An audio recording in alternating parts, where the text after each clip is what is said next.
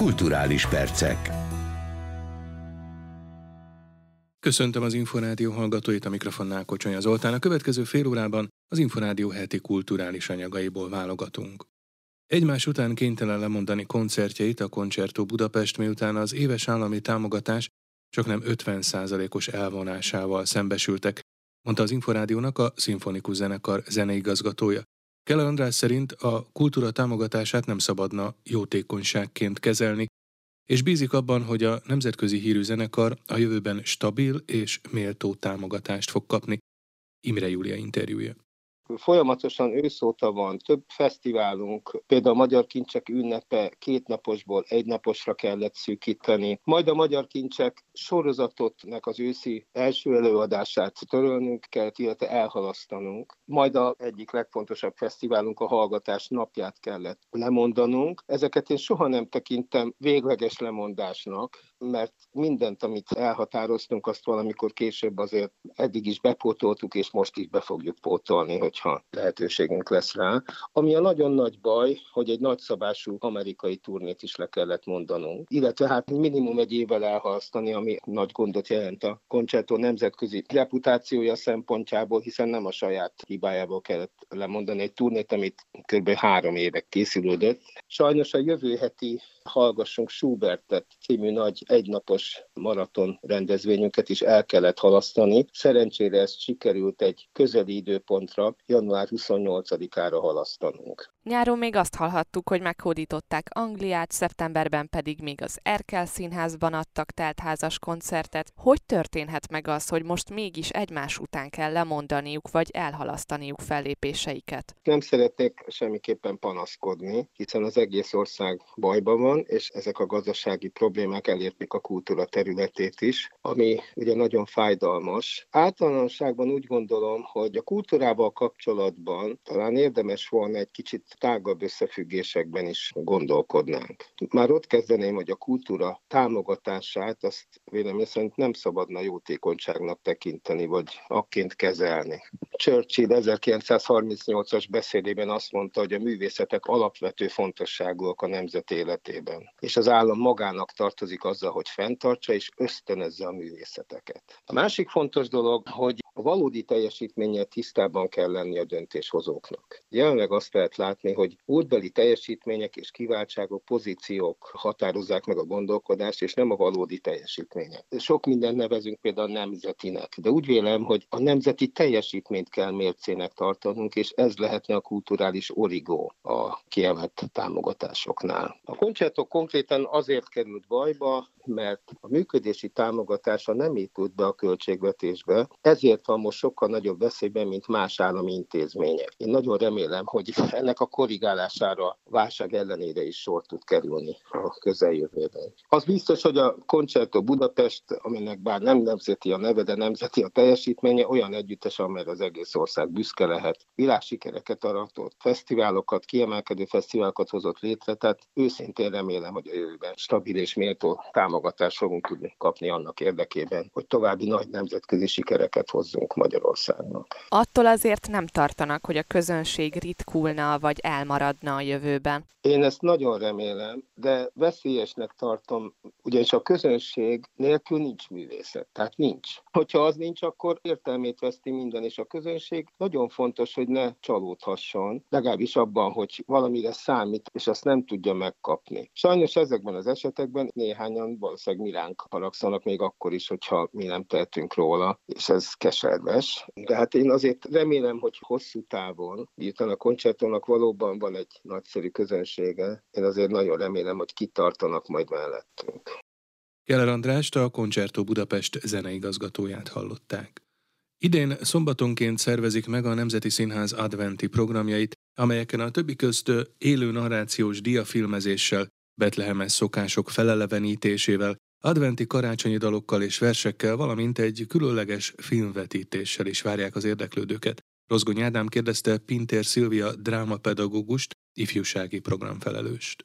26-án, november 26-án meg volt az első ilyen alkalmunk, de előttünk van még a december 3-ai, 10 és 17-ei szombat. Hasonló tematikájú programokkal várjuk a kedves érdeklődőket, kisgyermekeket, családokat, akár csoportokat is. Minden szombaton a négy órakor kezdődő program sorozatban, az első fél órában a Nemzeti Színház színművészei által régi idők mozia szerinti, vagyis diafilm nézést szerveztünk. Klasszikus kis diameséket a színészeink mesélnek el a kedves nézőknek, vendégeknek. Ezt követően pedig az elkövetkezendő két alkalommal két betlehemes csoport látogat el hozzánk, majd aztán az utolsó, azaz negyedik adventre hangoló szombatunkon pedig Huzella Péter, Kossuth Díjas, gitáros, énekes, előadó, művész, egy karácsony hívogató zenés délután szervez. Szeretném kiemelni a most következő két betlehemes csoportot. December 3-án a Nádudvari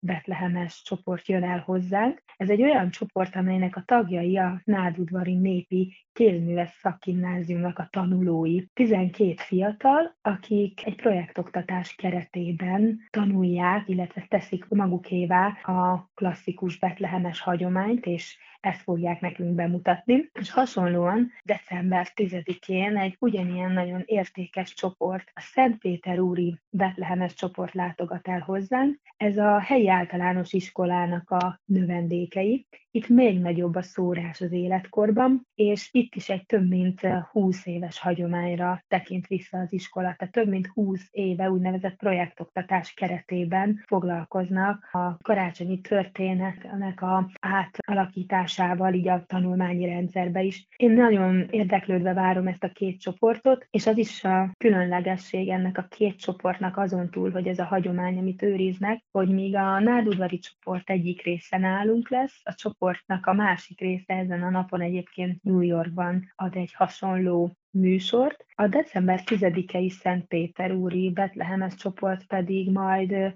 januárban a három király járáskor képviselik Magyarországot Brüsszelben, hiszen őket hívták meg az Európai Unió parlamentjének a felszentelésére. Szóval azt gondolom, hogy azon túl, hogy a nagyon mély üzenettel rendelkeznek ezeknek a csoportoknak a előadásai, szerintem érdemes megtekinteni, hiszen amikor fiatalok viszik tovább a hagyományt, annak mindig nagy értéke van. Egyébként a különböző programokra előzetesen érdemes-e jegyet váltani, regisztrálni, tehát hogy mennyire Igen. korlátozott a befogadó képessége Igen. egy-egy programnak, előadásnak? Nagyon fontos kiemelni, hogy az adventi programjainkat, amik korábban egyébként négy vasárnapon keresztül voltak, reméljük, hogy a jövőben is majd így fogjuk folytatni, és minden ilyen programunk nálunk fontos kiemelnem, hogy ingyenes. Egyedül csak a terem korlátozottsága miatt szeretném kérni, hogy töltsék ki a regisztrációs linket, amit egyébként a Nemzeti Színház honlapján az ehhez kapcsolódó programsorozatnál megtalálhatnak a kedves érdeklődők, illetve hogyha a regisztráció kukat nemzetiszínház.hu címre megírják, hogy melyik alkalommal hány gyermek és hány fő kíván jönni, akkor regisztráljuk őket. Ezt csak azért kérjük, hogy a teremnek a befogadó képességét így tudjuk kontrollálni. Pintér Szilviát, a Nemzeti Színház drámapedagógusát, ifjúsági programfelelősét hallották. Magyar képek címmel új magyar nyelvű albumot adott ki a Mandoki Soulmates. A progresszív rock muzsikát Bartók Béla munkássága inspirálta, a küzreműködők között világhírű zenészek, és a hazai előadó művészek színejava szerepel. Leslie Mandoki szerint a dalok szövegei aktuálisabbak, mint valaha, társadalmi mondani valójuk pedig az emberi értéket kiemelve az aktuális globális helyzeten gondolkodtat el. A Németországban és Kaliforniában élő magyar zenészt Tatár Tíma kérdezte. Én úgy éreztem, hogy ezt a Bartók Béla alapján írt albumot, amit ennyi uh, ikonikus, legendás világszára vettem fel angolul, ahogy megírtam, az eredetiét, most haza kellett hozni. Már csak azért is, hogy ezeket a fiatal, csodálatos magyar művészeket összehozzam az amerikai és angol legendákkal. Találtam csodálatos magyar fiatal művészeket, mint a Mezőmisit, Pápa Jocit, um, Karamelt, és természetesen Ákos szoros barátságot ápolunk. Csáli, akivel az előttem lévő generáció, minden felnéztem, egy kis rác. És hát Szakcsi Lapozos Béla az én nagy tanárom és mesterem, utolsó komoly felvétele, itt az amerikai srácokkal, és persze Takács Tamás is benne van, és a gyönyörű hangja a zsír Bilának is megszólalt albumon. Így sikerült egy ilyen amerikai-angol-magyar produkcióval hazahozni Bartók Béla szellemét rockzenében. A lemezzel kapcsolatban kihangsúlyozták, hogy ez egy ügy is, egy üzenet az egész társadalom számára. Miért? Ezek a dalok arról szólnak, hogy minket összetart, minket összeköt. És most, amikor az egész világ egy ilyen sötét alakutba került, akkor nekünk rockzenészeknek az a szent kötelezettség, hogy azáltal tisztelettel és szeretettel álljunk egy ö, fákjával, egy fénykadó fákjával a sötét alakut végén. Minket a közönségünk tenyéré hordott évtizedeken keresztül, most ebből a szeretetből kell valamit visszaadni. És nem csak valamit, hanem sokat. Mi legyünk itt az ő számukra lélekben, és mutassunk egy pozitív kiutat, hogy a generációs szerződést, ami egyértelműen felborult, azt újraírjuk, és azt mondjuk, hogy mi az én generációm, aki 89-ben az egész generáció jogosan volt büszke arra, hogy a hidegháború egyetlen egy lövés nélkül békévé változott, és most még háború is van itt, itt Európa közepén, itt a határainkon, de úgy éreztem, hogy itt tényleg van egy küldetés ennek az albumnak. Ez zenének, egy rockzenének van egy üzenete, az emberség, a szeretet, a család, a barátok, a nemzet, Európa, a nagyvilág. Ez az üzenet ennek az albumnak. Pozitív szint adni abba, hogy igenis ebből a kátyúból, amiben beleragadta az egész világ, abból lehet kiút, az, az a kiútnak a cím az emberség. Ezek az üzenetek milyen zenei világba rejtőznek el? Mire számíthat majd a hallgató? Ennek az albumnak egy különös zenei világa van, tulajdonképpen egy, egy olyan pop-rock, ami Bartók Béla népzenei gondolataira alapul, idézünk is Bartókot sok helyen, hisz az amerikai rockzene világában Bartókot említik, mint az első nagy igazi rock komponistát. Erre alapszik, de tulajdonképpen igazán egy ilyen pop-rock zene, egy olyan fajta rockzene, amit csodálatos, legendás, ikonikus zenészekkel játszunk most már 30 éve. Én csak azt tudom mondani a kedves hallgatóinak, mert az Inforádiónak, hogy életem legjobb művét tesszük holnap le az asztalra. Leslie Mandokit, a Mandoki Soulmates alapítóját hallották. Egy dadogásával küzdő rapper történetén keresztül mesél a harag természetéről, a szegénységről és a tehetségkutató műsorok kizsákmányoló világáról Bernát Szilárd első filmje a Larry. A főszerepekben Vilmányi Bennetet és Túróci Szabolcsot láthatják a nézők. A mozikban a héten debütált alkotásról Rozgony Ádám beszélgetett a rendezővel, Bernát Szilárddal. Az alapvető történet az egy igazi rapper fiúnból indult ki, tehát hogy ő volt a fő inspirációs közeg, de aztán az írás folyamatán nagyon eltértem már az ő történetétől, a karakterétől. Tehát sokat utazgattam egyébként Borsodban, és sok emberrel találkoztam. Ott kezdtem összeszedni motivumokat, karaktereket, helyszíneket, ízeket, és ez sokban befolyásolta az írás folyamatát, de egyébként maga a történet, meg az a válság, amin keresztül megy ez a fiú, az hát azért az elég, elég személyes történet, és ilyen szempontból, ilyen szempontból fikciós.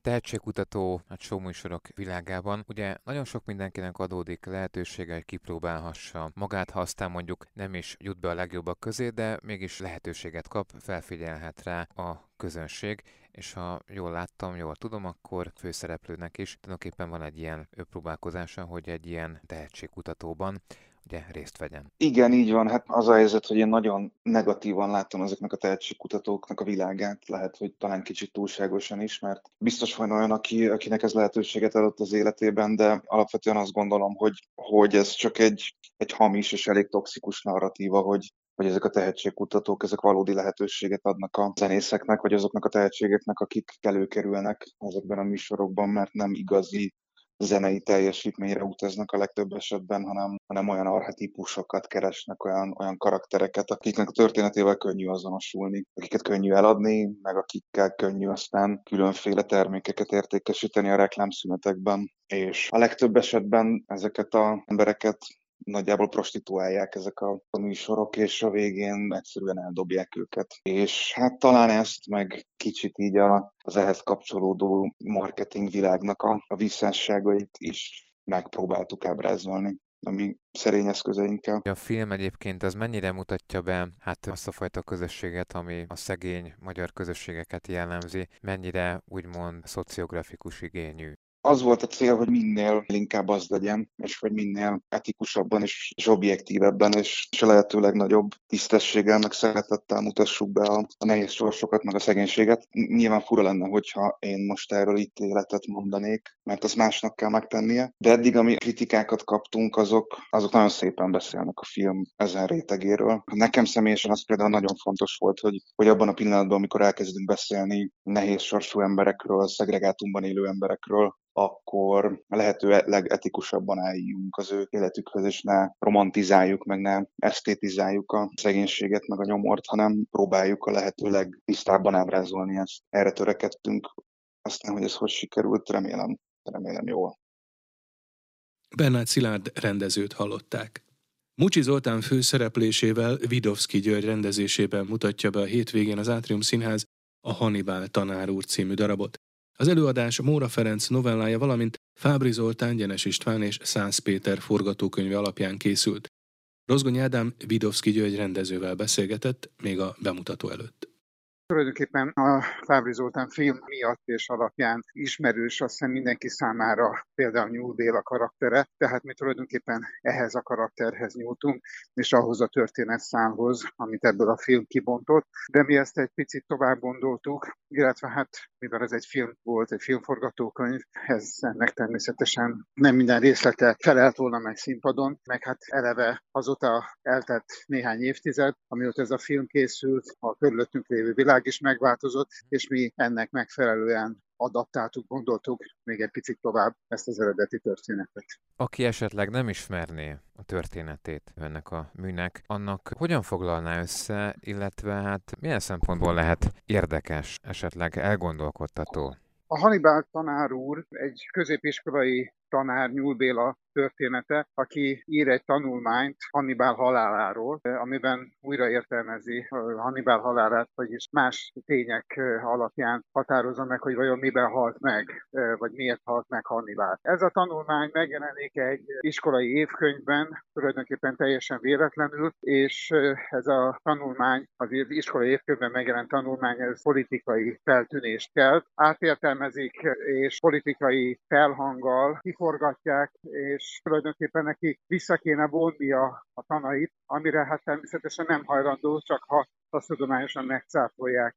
De végül olyan politikai szorításba kerül, olyan karaktergyilkosság áldozata lesz, hogy kénytelen megtagadni, hogy úgy mondjam, a tanait. Erről szól a Hannibal tanár úr, tehát egy kis, kisember kiszolgáltatottságáról, aki teljesen vétlenül válik a politikai csatározás céltáblájába. Milyen Nyúl Béla lesz majd Mucsi Zoltán? Ugye Mucsi Zoltán a legtöbben talán ezekből a népszerű videókból, meg filmekből ismerik, miközben ő, amikben ugye ez egy ilyen főbörgő, nagyon sokszor részeges figurát szokott mutatni, és nagyon, sokak, nagyon sokan szeretik ezeket, de közben ő emellett egy nagyon erős drámai színész is. Főleg színházi előadásokban láthatjuk őt így, és ez az előadás is, ez a szerep is tulajdonképpen erre épül, tehát az ő drámai erejére. Az, hogy ezt a kisembert lénynek nem tud ártani, ezt a, és a, a naivságát kihasználják. Ez az ember ez hogyan hasonul meg, és hogyan válik tulajdonképpen kényszerűleg szellemi halottá,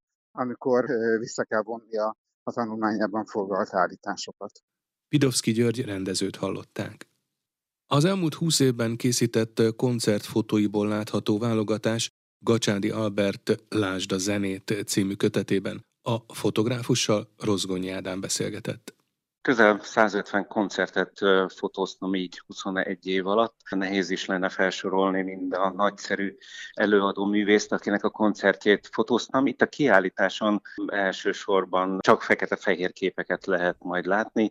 A kedvencem és a címlapfotó is Steve Vai gitárosnak az óriási lendületű képe. Ezen kívül Fekete Kovács, Korné Presser Gábor, Tátrai Tibor, Charlie, Billy Idol, Geszti Péter is fönt lesz a falon ezen kívül sok jazz és jazzhez közeli előadó, illetve hát a, a nagy király Tom Jones is falon lesz, illetve a könyvben is van. Milyen szempontból jelent kihívást egyébként koncertfotókat készíteni? Nagy koncerteknél, nemzetközi produkcióknál általában három számot engednek fotózni a sajtó képviselőinek, a akreditált fotósoknak, és ez alatt a három szám alatt, ami mondjuk 10 perc, el kell készíteni azokat a képeket, amelyek jellemzik az együttest, az előadót, változó fények mellett, tolongásban, már így a kollégákkal való tolongásban, de ez mind-mind örömteli, illetve az az egyik legnehezebb, hogy a sok jó zene hallgatása közben ne járjon az ember lába ritmusra. Ilyenkor úgy kell tartani a kamerát, hogy ne remegjen. De egy-egy fotón megjelenhet, visszaköszönhet az a hangulat, ami a koncertet is jellemezte? Igen, ez egy nagyon jó kérdés, és kétfelé osztom a képeket. Egyik, ami maga a koncert hangulatát, lendületét adja vissza, a másik meg olyan kép, ami itt is majd a kiállításon is lehet látni, hogy mintha egy stúdióban készült volna, csak fekete háttér látszik, és a, maga a művész, és egy pillanat megállítva, azokra akár rá is lehet fogni, hogy, hogy stúdióban készültek, és nem is igazi koncerten. De nagy részén nagyon remélem, és a visszajelzésekből már merem mondani, hogy soknál hallják az emberek a magát a zenét is hozzá. Gacsádi Albertet hallották Lásd a zenét című kötetéről. Az elmúlt csak nem fél órában az Inforádió heti kulturális anyagaiból válogattunk. A felelős szerkesztő Szatmári Katalin, valamint a szerkesztő Rozgonyi Ádám nevében is megköszöni figyelmüket a műsorvezető Kocsonya Zoltán, viszont hallásra. A kulturális perceket hallották.